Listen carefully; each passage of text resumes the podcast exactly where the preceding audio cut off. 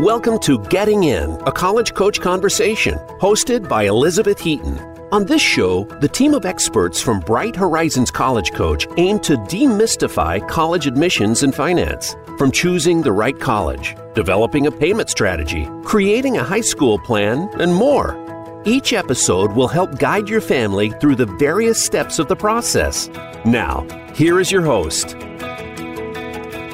Welcome, everyone, to today's episode of Getting In, a College Coach Conversation. I'm Sally Ganga from College Coach. Um, this show is pretty exciting. If you're interested in a Hispanic studies or other interdisciplinary major, you think you might want to qualify for a scholarship for Latino or Hispanic students.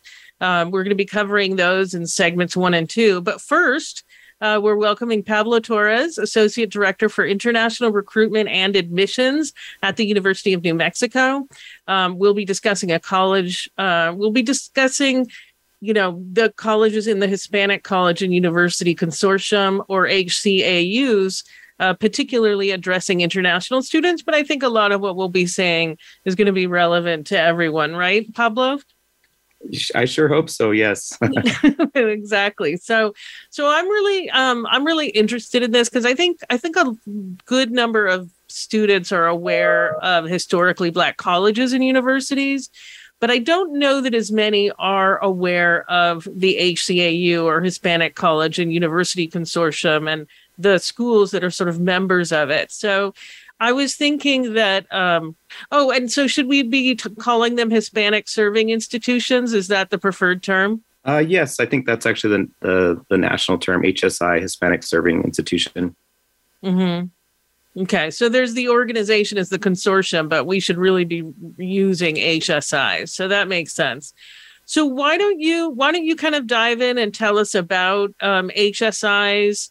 Um, you know, what some of the colleges are that has that designation. You know, just give us kind of an uh, um, an initial sort of background on it. Sure. Uh, so the HSI is Hispanic Serving Institutions. It's a federally um, designated term for any accredited institution in the U.S. in particular that has over 25% of its population that identify, identifies as Hispanic or Latino um, it's a pretty broad term. Some some people prefer to identify as Latino, Latina, or, or Hispanic. Um, and essentially, it's it's you know it's it's people who have like a some type of Spanish heritage, often have Spanish last names. So I myself would identify as Hispanic or Latino. My name's Pablo Torres, so it's kind of obvious. But you'll see people who maybe don't have names like like mine that you know culturally are um, within this this population. So yeah, Hispanic serving institution, it, it's essentially any institution that has over 25% of its population um, as Hispanic serving. Um, there are over 500 institutions, I believe, that are actually under that designation. There's an organization called HACU, H A C U. It's a Hispanic Association of Colleges and Universities. Um, it has over 500 members in that uh, association. Um, as far as uh, racial groups within the U.S., the Hispanic population is is now the largest um, minority group in the U.S. Mm-hmm. So these institutions um, do serve an important purpose uh, for educating a, a, lot of people. Uh, here at UNM, over forty percent of the students identify as Hispanic or Latino. Um, UNM is the University of New Mexico. Uh, I, I, like to joke that it's not new and it's not Mexico. Um, you know, particularly for our international students, they they don't really know all the US states, but New Mexico is one of the 50 states. We're between Texas and Arizona, just south of Colorado. So I, I often do that joke just to let students know where we are geographically. Um, despite our name, you know, we're, we're not new and we're not Mexico. so yeah. yeah, I think Santa Fe uh, in New Mexico, I read somewhere is the most continuously inhabited place on the North American continent. It, I don't know if that's accurate, but I mean, not new, basically, right? Yeah, it's certainly it's the oldest capital city. It, was it's a uh, it was founded in 1610. Um, mm-hmm. So you know predates you know all the other capital cities, including Washington D.C. here in the continental U.S. Um, it's also the highest capital city. It's over seven thousand feet above sea level. Oh, okay. See, I didn't know that either. So, um, so let's let's kind of dig in. Why we gave kind of a a basic overview of HSIs, but why would a student want to seek out an HSI, either international or domestic?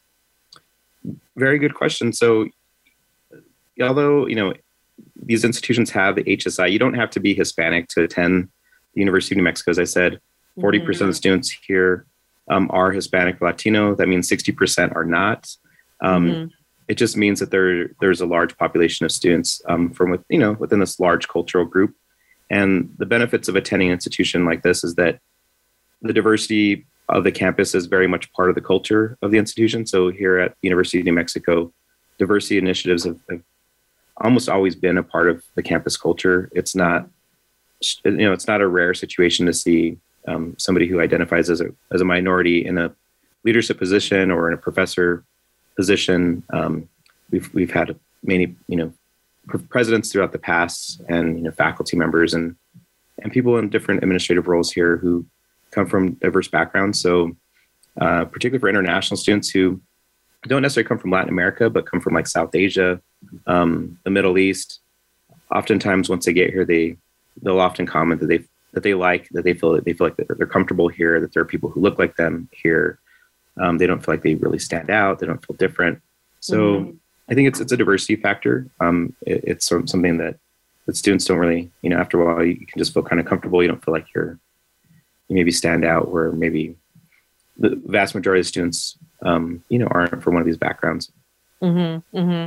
Yeah, I've worked with international students, and and the ones that weren't white were a little more mindful of of where they might want to go. Like they're like New York, California.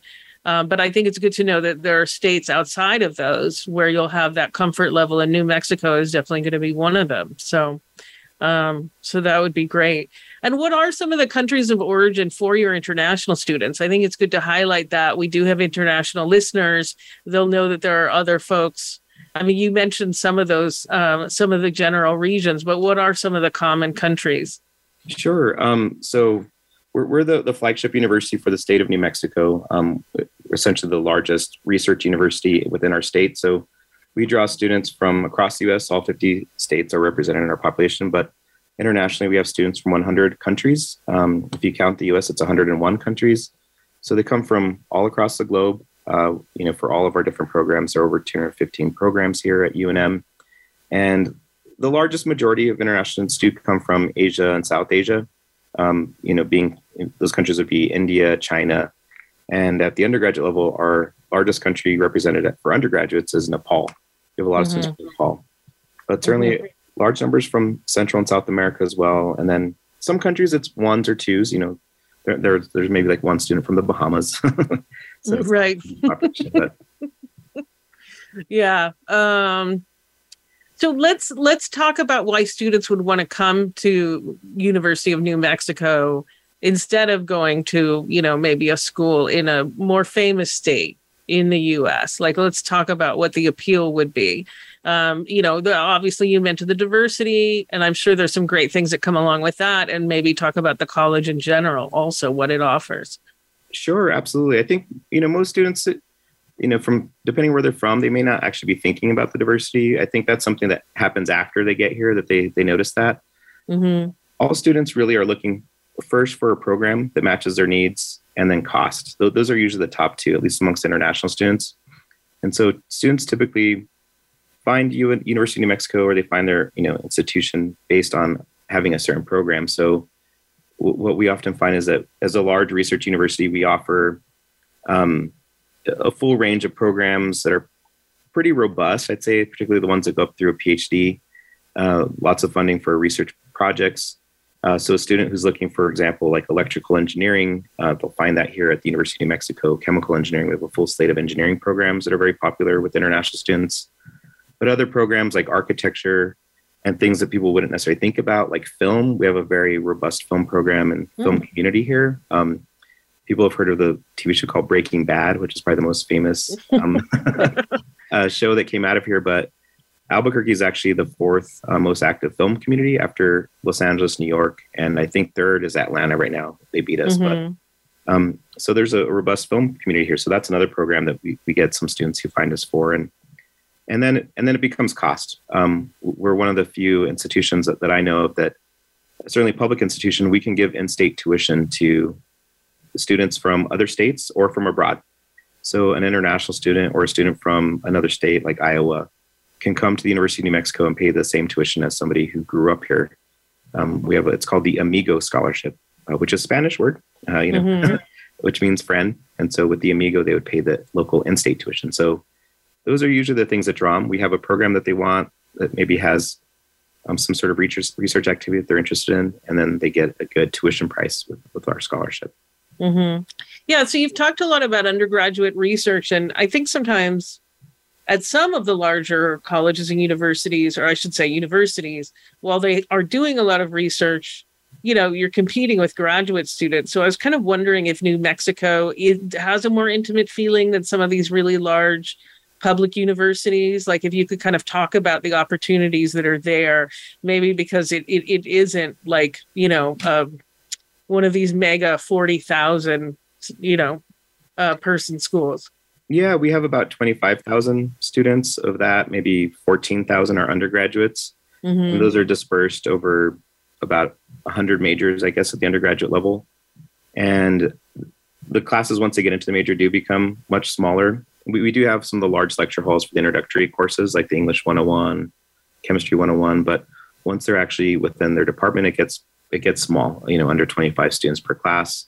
And there is a, a research um, office at the university that works actively to to find research for the institution. A lot of that, you know, certainly graduate students are are at the front lines of um, you know some of the detailed work, but there are a lot of opportunities for undergraduates and within the different schools and colleges, there are uh, advisors and support offices to assist students to get those types of experiences when they want it. So, the School of Engineering has an engineering student services uh, office that that assists students to get research experience at the undergraduate level. They help them with funding to go to conferences and to participate in competitions and um, work on papers, research papers. So um, you know, it's part of our identity. We're, we're a Research One institution. Um, there are only 14 Research One institutions that are also Hispanic serving institutions. Mm-hmm. So it, it's just part of the the identity here, and so the university really tries to, I guess, lean into that.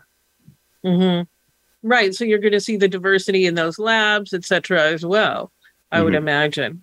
Yeah. Are there any special initiatives at HSIs to kind of encourage more students from diverse backgrounds to attend?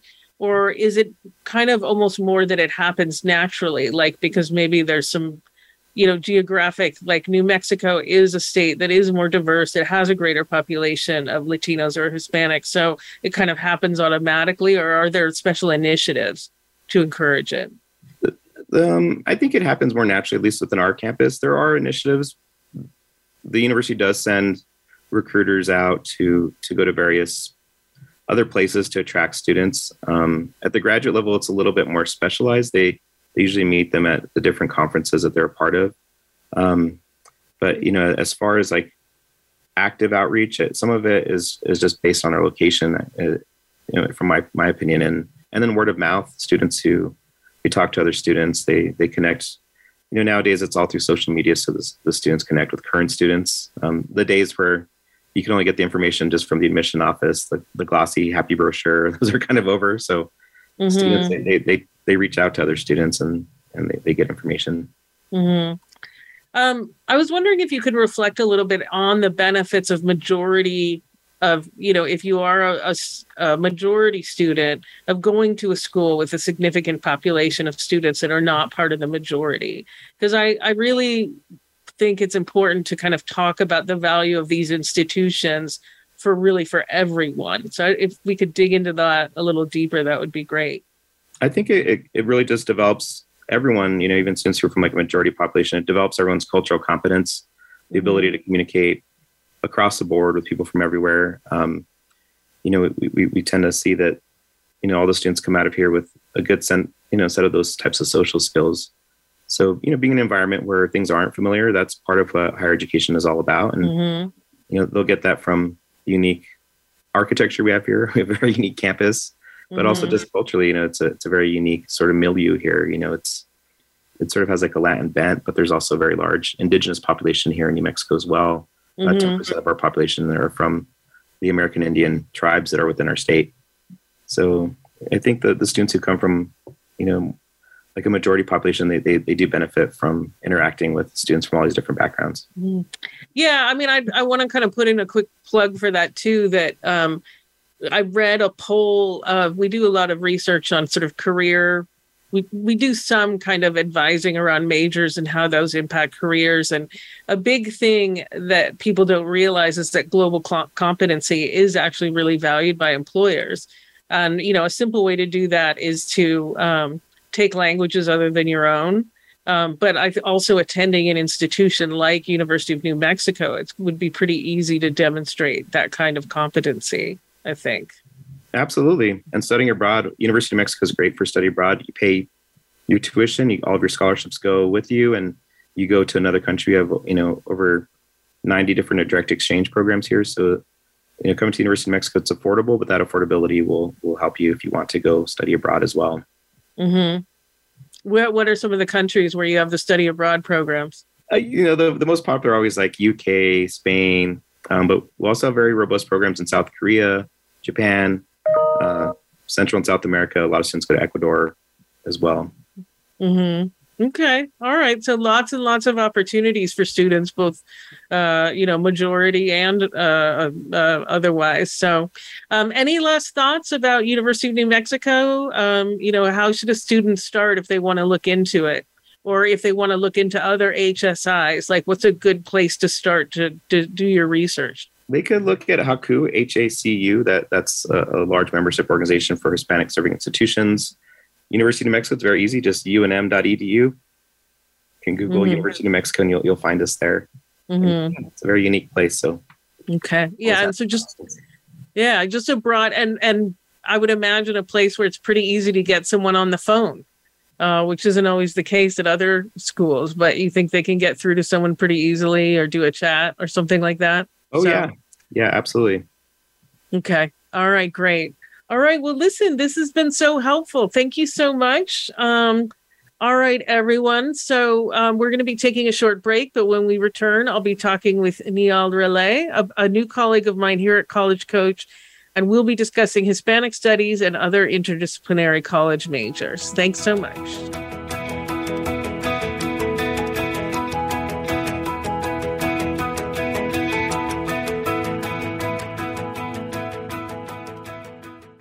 Follow us on Twitter at VoiceAmericaTRN. Get the lowdown on guests, new shows, and your favorites. That's VoiceAmericaTRN.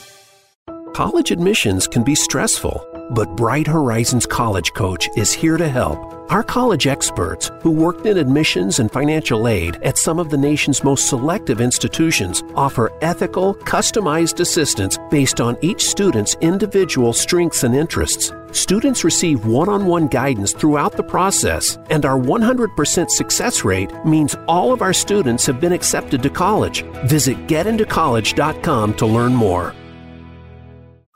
Streaming live, the leader in Internet Talk Radio VoiceAmerica.com.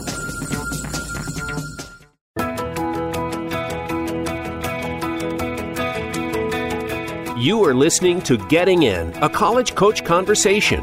To submit a question for an upcoming listener Q&A segment or to suggest an idea for a future segment, please send an email to gettingin.voiceamerica at gmail.com. Now, back to the show. Welcome back, everyone, and welcome, Neil. So, um, we're going to be talking about what it means to major in Hispanic studies um, or other inter- interdisciplinary majors. And I think this is a great discussion to have because I think a lot of students aren't aware that that's even a possibility, for example. So, let's kind of um, let's dig in by talking about what a major like Hispanic studies um, actually is. Yeah, thanks for having me, and excited to talk about this topic. Um, so an inter- interdisciplinary major is is distinct from a double major or a major and a minor because it's actually exploring the intersections or the overlaps between certain disciplines, right? And that's why it's called interdisciplinary. So I was not a Hispanic studies major myself, but I did take an interdisciplinary approach to my undergraduate education. So I was an environmental studies major, but in my, my college, Middlebury College, we had to pick a certain discipline to explore alongside that. So I was an environmental studies major with a focus in policy. Um, so for in, for my own experience, to just give you a little bit of insight, that meant that I had to take classes that took me into the political science realm, into economics, into computer science, into literature, into the natural sciences, all as part of my my own degree. And part of those part of those courses were required, and some of those were were elective in nature. So it, made for a really interesting and exciting approach to to my own four years in a sense because it had me using such different parts of my of my brain right sometimes i'll I'd start a morning with going out into the field and taking samples from a river for an, for an environmental science class and then spend that afternoon in another class in environmental negotiations and role playing for a political science course so uh, so that diversity was was really exciting um, in the perspective of, of hispanic studies in particular uh, there might be different approaches to what is under the umbrella of, of an interdisciplinary major, like that one, right? For instance, you might take the example of the College of William and Mary, where the emphasis is a little bit more toward Spanish as a language, somewhat a little bit more about the literature, and there are certainly still some options to pursue some some elective coursework to choose choose some of those courses within your particular major. But then there's other examples too. For instance, uh, UC Riverside, where you pick a pathway within that particular Hispanic studies major. So you could really emphasize in literature, you could really emphasize in linguistics, you could really emphasize in cultural studies. So even those intersections are one that you get to guide a little bit depending on the choices. Mm-hmm. So, so I think that that's important to note too, because I think students don't always realize that each college might construct these differently and that there are going to be some very, very different possibilities. So, how might I mean, it sounds like you've clearly been doing your research, like you did your own program, but you looked at how other colleges did it too. How might students sort of find out more about how different colleges might approach this? And I would say, as you're looking at colleges, this is a great thing to do, period. Go to the department specific websites. They will lay out the courses that are required for a particular major which ones are, are required and which ones are elective courses, what is the pathway to being that particular major, and what opportunities might you have to make some choices along the way. For, for programs that are interdisciplinary in nature, those in nature, those tend to be uh, even more multiplicit, right? The, the number of choices that you have, the way to sort of uh, craft your own journey, um, you do end up having a lot of choices. But those but those websites are fantastic. They'll also tell you who the faculty are, who the professors are in those particular departments.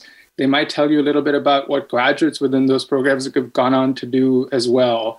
And for a high school student or a parent to look at those course descriptions can be really exciting sometimes. You're getting a glimpse into what your life at a particular university might actually look like, what those classes are all about, and what your day to day might actually feel like in that particular major.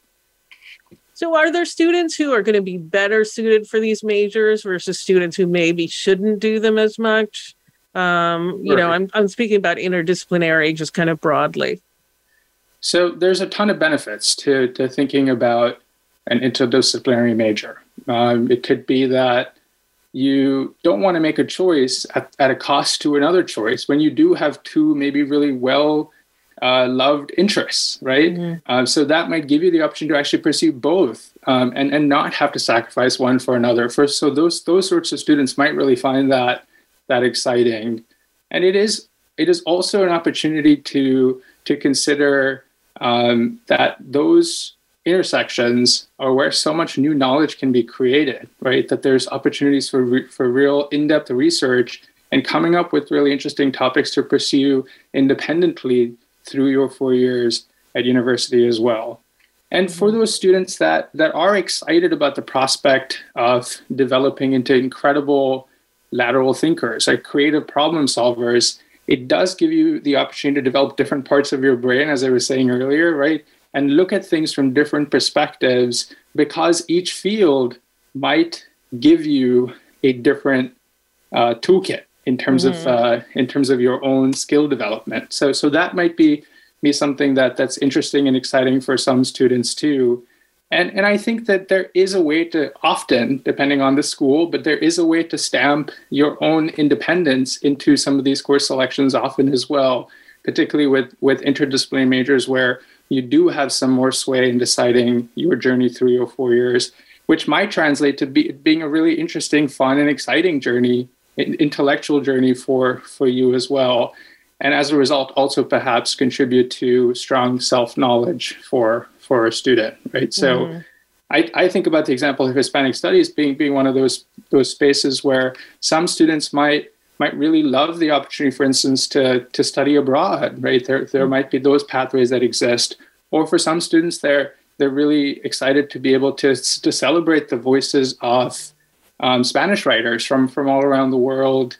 Um, something that that might be overlooked at in other parts of the curriculum as well. So so if you have that interest in developing culture, inter, intercultural fluency or cultural fluency, global citizenship, some of these programs are really well catered to those sorts of students. Mm-hmm. Yeah, I mean, I think about all the different, like, you could study not just a language, but you could take anthropology classes, sociology classes, obviously history classes. When I was, uh, I was a history major in college, but a lot of my friends were American studies majors um, and you know so they did a lot in terms of um, you know not just the us history courses that were on offer but taking a lot of the us like literature you know english literature courses i didn't want to do that because i wanted to study french history as well so that was right. my that was my foray into other cultures but right. um but it, it is remarkable how these different sorts of um, subjects inform each other and that nothing really is you know completely in a vacuum mm-hmm. um, you know, or, you know, trying to avoid these silos, I think is really important. I will say though that I think that there are some students who aren't going to do as well in a self-designed major, and I was wondering mm-hmm. if you could approach that. Yeah, you you might already have an interest that is really deeply articulated that you know that's exactly what you want to do and it is helpful sometimes to approach it in that little bit more mm. of a mm. formulaic way right so um, it, it does require a certain level of self-direction that that some students might not feel as, as comfortable with and and instead because of the you know the unknown being the unknown that having a certain uh, direction and path ahead of you for for a major might actually be something that students desire and that's and that's really great you know, to to consider another possible disadvantage is that you might not necessarily get to fully experience the depth of what is available in mm. a certain major if your focus is the intersection of two topics, right? Um, because you have limited coursework to explore, uh, sometimes those majors are designed to draw from, but not necessarily give you the full uh, experience of what it would have been like to major in one or the other of those fields um, so, so that's a potential drawback as well as you're considering these choices. Um, but the other piece there is, and this is not by any means an insurmountable challenge, but sometimes these majors are less less well known, right? So mm-hmm. when you're thinking about the next step into career, into graduate school, into your professional lives, uh, you have to do some storytelling about you know what are the skills that you personally developed within this journey that you had mm-hmm. and i'm sure that you you will have a diversity of skills to talk about uh, but you do might you might have to do that education you might have to do that storytelling about connecting the themes that that you experienced as a student and and and, and shaping that into a narrative that's compelling about what you might bring to that next step in your journey mm-hmm. yeah I, I think that's important to dig into i I had a long conversation yesterday with a family who um, whose daughter was not actually interested in engineering, but they thought she needed to major in engineering because that there's a clear and obvious career path. And what I was trying to talk to them about was about how students, well, if you don't do something like engineering or nursing, your career path might not be obvious, but it is also very flexible and it can also still be strong. You're just going to need to invent more of it so i think kind of stressing that i mean i i can certainly think of lots of careers that someone with hispanic um, studies might have done and actually before we dig into that like let's note the fact that you were your major was environmental studies and right. you work in education. Um, and I think your last position before this was related to environmental issues. But yeah. now what you're doing is not really. So that flexibility is there. Like, why don't we talk about uh, like your notion of kind of how the skills that you learned from your degree led to this kind of path that you took? Absolutely, and, same for you, right, Sally? Too. Um, yeah, that's very true. and, and, and it's it honestly, these are examples that it's just it's not just the two of us. There's so many mm. people mm. that don't land up necessarily, you know, mm. in the exact field that they might have majored in in college. It's some I, I don't know the exact statistics, but I almost feel like it's more common that's the case than not uh, sometimes. Mm-hmm. And for for my own journey, I I love the path that I took, and I would never mm. change what I had done as an undergraduate uh, it, it got me to to really um, understand um, that I wanted to make a social impact in the world that I did. That that that was important to me as an undergraduate and continues to be something that I care about tremendously in the world of education today. Right, um, it it helped me bring to my education work uh, a de- data orientation and ability to be comfortable with quantitative skills as well. Um, and had done so much of that as as a as an undergraduate student uh, studying environmental policy uh, with all the economics and stuff that went into that.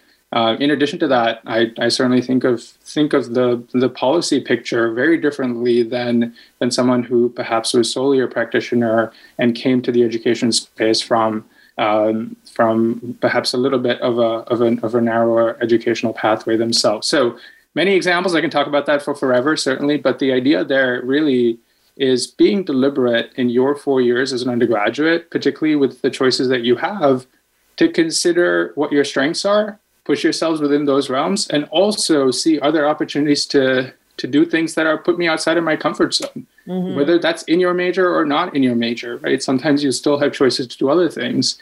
And as a result, tell really compelling stories uh, about how you've grown in your skills, in your um, in your knowledge base in a variety of different topics over those four years. Uh, for instance, you know, the, I think the most compelling class that that I took in some ways as an undergraduate was not a writing heavy course. It was actually a computer science class because mm-hmm. for the mm-hmm. first time it had me thinking in a really algorithmic way and had such a big influence in the way I write, in the way I process information, right? So that's an example of, of those connections that sometimes you don't know until you experience them. Um, and as a result, folks who do these interdisciplinary majors have a lot of doors open to them, again, based on that story that they're able to tell, right? From the example of the Luso Hispanic Studies major at my own undergraduate institution, Middlebury College, there are folks that have gone to be on to be World Bank economists, to be um, you know, senior vice president at JP Morgan Chase, to be mm-hmm. correspondents with CNN, to be foreign services officers, to be founders of marketing agencies. The the breadth is incredible, and that's true for so many of these different programs. Mm-hmm. Yeah, absolutely. I also think people should just know that you can, you know, you can go into business from Hispanic studies. Like you can do things like one of our colleagues was a flute performance major you know? Like i love that. One would you know and i'm sure and she certainly like one of the things that she talked about i remember at one of our meetings was her sort of performance skills that when she's giving a presentation even though she's not playing a flute she sort of walks out on the stage. She feels like there's a responsibility to the audience and there are things that she learned from being a flute player that help her in kind of a direct way but in a way that none of us i think would necessarily think about so, um, yeah, I mean, I'm always trying to encourage students to really pursue the thing that interests them because I mm-hmm. feel like if you do that at a high level, then you will absolutely be able to find your path. Mm-hmm. Absolutely. Yeah, couldn't agree more. Yeah. Yeah. And in, in, in a lot of different ways. Um, any sort of last thoughts about like, I was wondering, do you have any examples? I didn't prepare you for this, so I apologize if I'm putting you on the spot. But I was thinking about sort of other examples of uh, of kind of interdisciplinary majors. Mm-hmm. Any additional ones that you can think of that students might want to think about?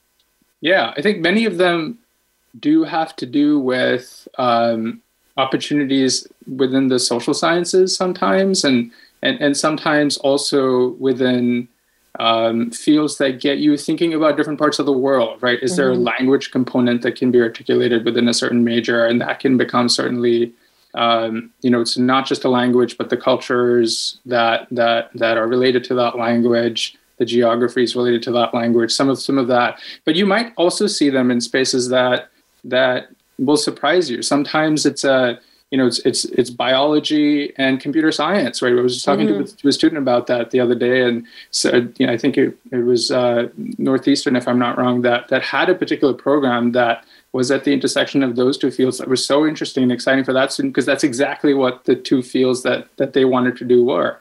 Um, so I hope that in your journey of exploring different universities, you take a look at the major offerings and then take a look is there a section about interdisciplinary majors? And and take and see what's out there. And sometimes mm-hmm. these things develop organically because maybe there was one student and one professor that did it independently and maybe the years afterward there was slowly more and more interest and that then landed up becoming a major. That's often how these things go.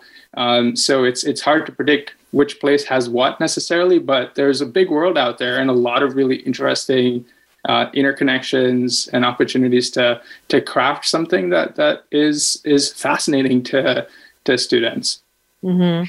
absolutely all right thank you so much neil Pleasure. Thanks for having me. All right, we're going to take a short break and then be right back to talk with college coaches finance counselor Alex Gonzalez, who will be telling us about scholarships for Hispanic uh, or Latino, Latinx students.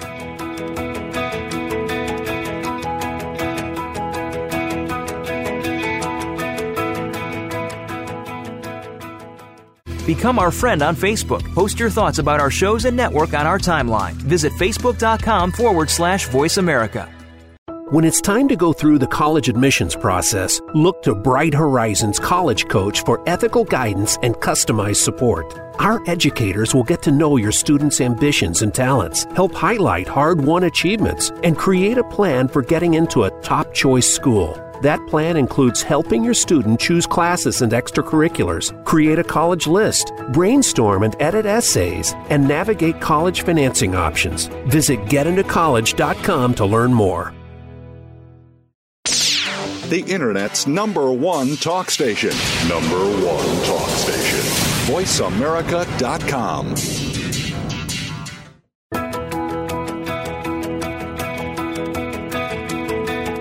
You are listening to Getting In, a college coach conversation. To submit a question for an upcoming listener Q&A segment or to suggest an idea for a future segment, please send an email to gettingin.voiceamerica at gmail.com. Now, back to the show. Welcome back, everyone, and welcome, Alex. Thanks so much for joining me today. Oh, well, thank you. Thank you for having me. All right. So we um, we wanted to talk to you about um, scholarships, basically geared towards Hispanic um, and or Latinx students. Wonderful, wonderful. Yeah. So so what qualities are i mean obviously some of them seem pretty obvious but let's dig into the qualities that colleges or other scholarship agencies might be looking for in those scholarships uh, yeah. recipients yeah well elephant in the room like membership, right? So, like a membership, a connection. Um, how does the student identify in the Latinx community or Hispanic community? Kind of, and that is kind of up to the student. I always say, like, you know, how do you, uh, you know, connect with your identity um, when you're submitting your application? So there's no like checklist. There's no like, um, um, litmus test, I guess, of saying, okay, am I Latino enough or, or, or not? Um, and so really it comes down to kind of who you, who you are, who you how you identify, maybe even how you're categorized in mm-hmm. other spaces as well. You might not have given thought of like, oh, what is my identity in this space? But maybe you've experienced um, being categorized in that day, that that space as well.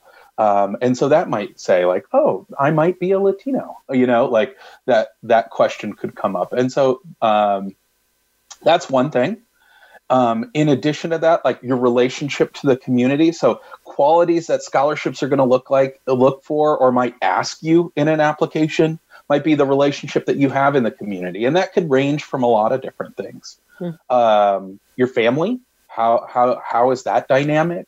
What are those cultural uh, cues or or experiences that you have, or their history as well? It could be your relationship you know related to school or the community at large or community organization where you live your neighborhood other things like that so um, yeah and then like all scholarships um, you know your commitment to learning and education so Mhm. um, oftentimes like, this is kind of that question of like are we looking for strong like strong academic students um, you know, I have to be a 4.0 or I have to be outstanding. Um, well, in some cases, some univers- some some colleges or, or scholarships are going to look look for that, um, but but also they're going to look at you know how you are learning about yourself, how how's your experience influenced, um, how you learn, or kind of um, what your relationship to education is.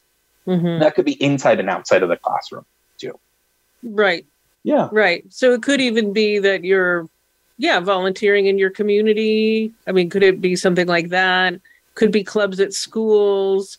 Um, I had an interesting discussion at a sort of um, admission counselor boot camp Yeah. about um, kind of also like a young woman. This isn't directly related, although kind of tangentially, but she lived on a reservation. She was a Native American student Yeah. and she wasn't directly involved in any activities sort of for native american students but um you know and some people thought well if we're going to give her a scholarship for that she should be involved and i said but she lives on a reservation she's part of a majority culture Yeah. where she is so doing something kind of explicitly around that rubric is is sort of not a necessary thing Oh, you know? and, and- yeah.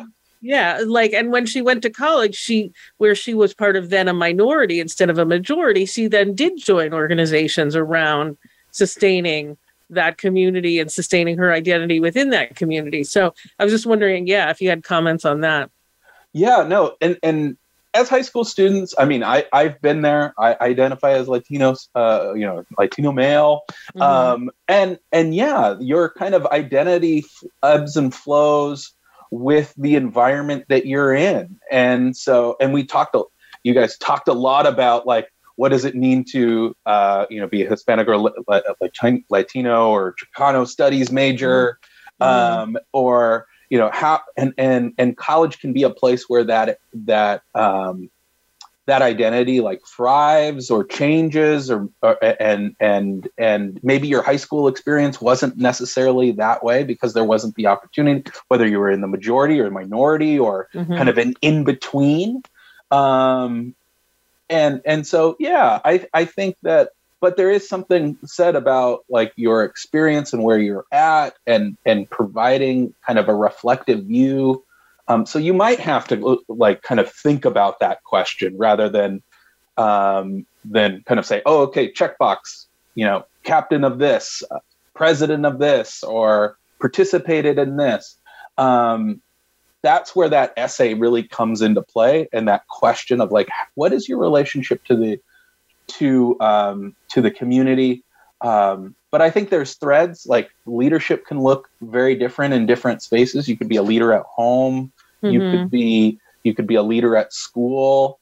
Um, it could be the reverse. I think learning from your experiences maybe it was something that um, might be negative um, um, that you kind of changed or kind of experienced and then like kind of learned a little bit about maybe the world um, or society and then or or about yourself um, as well. Um, you know i know I, i've sat on those review committees. Mhm. um, and and yeah i think the the students that shine um, are those students that kind of um, maybe tackle that. Maybe and again maybe it's not fully thought out it's not magnificent but but that they're they're you're seeing the realization or the the the glimpse or the desire or the the connection i think those Mhm. really help Right. Like they're wrestling with it at least. They're thinking about it and thinking about what it means. Yeah. But and let's be fair, as you said, they're in high school, but also I think people wrestle with and think about issues of identity throughout their life. Yeah. So,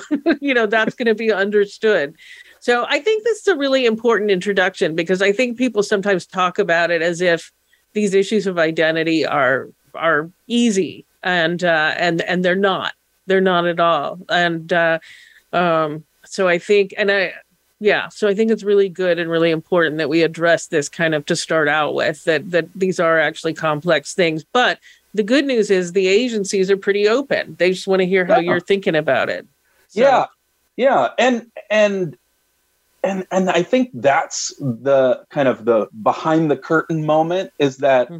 a lot of these reviewers uh, my my my myself included is like we have experienced that we've been in your shoes and so it is kind of a a place to kind of dance with the, these ideas a little bit more comfortably than you might feel than you know r- turning in a, a term paper reflective to um, someone outside of the community where you're having to explain. There are some kind of um, i guess opportunities to have some kind of common experiences that that that can be shared. Mhm. um, and and as reviewers we're advocating for you. We want to see those things. We Mhm. want to see those those demonstrated leadership responsibility active learning. Um, but um, that you're on the other side of an issue um, moving forward because ultimately you know we want you to be successful but we, but we're we're giving you that license to be and that's why we're asking those questions Mm-hmm. Mm-hmm. Exactly. All right. So hopefully that helps somewhat. I know it sounded vague, but what we're trying to say, I think overall, is just go for it because you know Yeah. they're really going to be open. So go for it. Do some thinking, but go for it. So, um, so if a student thinks they want to apply for these scholarships, like where should they start searching for them?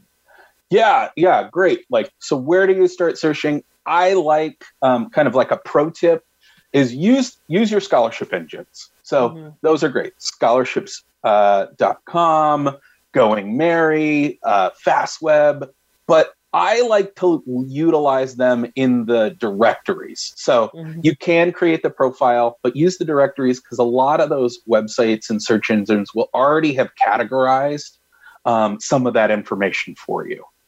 I will say that typically they are more national scholarships that are found in those search engines. And those are great. They target the Latino community. So Hispanics, uh, Hispanic um, Scholarship Fund. Um, there might be prof- larger professional or national organizations like uh, National Association for Hispanic Nurses. Um, even the airlines are involved. So uh, Southwest has a unique scholarship where um, it you get credit or almost like one way tickets um, because they know that travel um, for students um, is can be a barrier, and so Mhm. that's how you can apply for those, and you could do that throughout your whole college career as well. Um, and they might have also be open to like just general diversity or minority scholarships as well, because those are you, you could be a part of that kind of target group. Where the search engines can fall short is your regional and local scholarships. And so these are really where you could shine um, when we're thinking about you as a student. So your local scholarships could be based on membership. Um, there are farm worker like uh, families of farm worker scholarships or dependent scholarships. They could be regions um, of um, unions or credit unions where a, a, your state or your region could you could be eligible for those types of scholarships. So think about that. Um, in addition to that, think local. So local communities, local organizations, uh, community organizations, community centers, uh, churches um, that have predominantly um, um, Latino or, or Hispanic populations, has Chamber of Commerce, uh, and professional networks and organizations might target student students in this population as well. Um, you know, they're they, typically they start scholarships because they want to give back.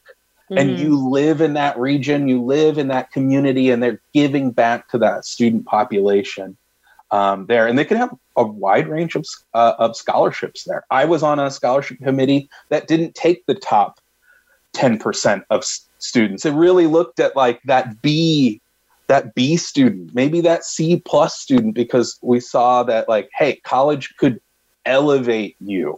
Um, And we really, and, and a, couple of board members were were in that space and needed that chance when they were students and so that scholarship kind of guided them to that the, kind of the criteria or our, our kind of target student hmm Yeah, absolutely. Um, yeah, I think some scholarships are really going to understand that high school students are not fully actualized yet, often, but there could be a ton of potential there that they're showing. Maybe their grades are B's, which are solid, but not, as you said, top 10%, but maybe they're showing that potential in other areas. So I want to give a plug too. I used to be a high school counselor, and I want to give an extra plug for what you mentioned with these local scholarships. I only had one student out of the six years that I was a high school counselor make it to the first round of the Coca Cola scholarship. But I had a lot of students, if they bothered applying for these small scholarships from the National Charity League or the Lions Club or something like that, that would get an interview and get a scholarship. And, you know, it was a, it was a thousand dollars, but it was a thousand dollars. So that really matter matters too. oh yeah yeah i've been on those boards and you're like oh and then sometimes those scholarships are open next year for that next group of students because you're members of the community so yeah hmm All right. So we only have like one minute. Um, can you give us some strategies for students to stay focused as they're doing this? Yeah, build build a timeline. So uh, you have a lot on your plate as a senior. Um, you have college applications, financial aid, your your, your uh, school work. Um, build your timeline of when those scholarships are going to be available. Um, target scholarships. So you know, do the research, be organized up front, and then have that plan. So target those scholarships that you meet and exceed the expectation. That's your niche. Uh, and then quality over quantity. Take the time with these local scholarships, put that effort in. That can really go a long way, especially if you're kind of in that middle bubble. Putting that extra time I, I, you know, um, can really, really change the application. You get over the hump, and then it's really that that review committee that you're you're communicating with. So that essay is important. Mm-hmm. All right, great.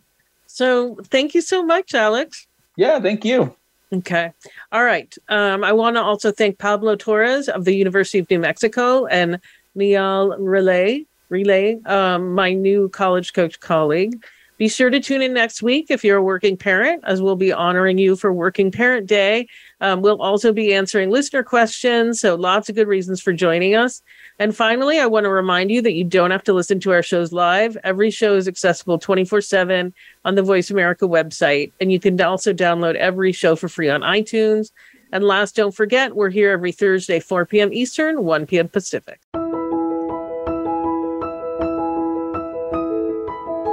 Thank you for tuning in to Getting In, a college coach conversation, hosted by Elizabeth Heaton and the team of experts at Bright Horizons College Coach. Join us again next Thursday at 1 p.m. Pacific Time, 4 p.m. Eastern Time on the Voice America Variety Channel. Have a good week.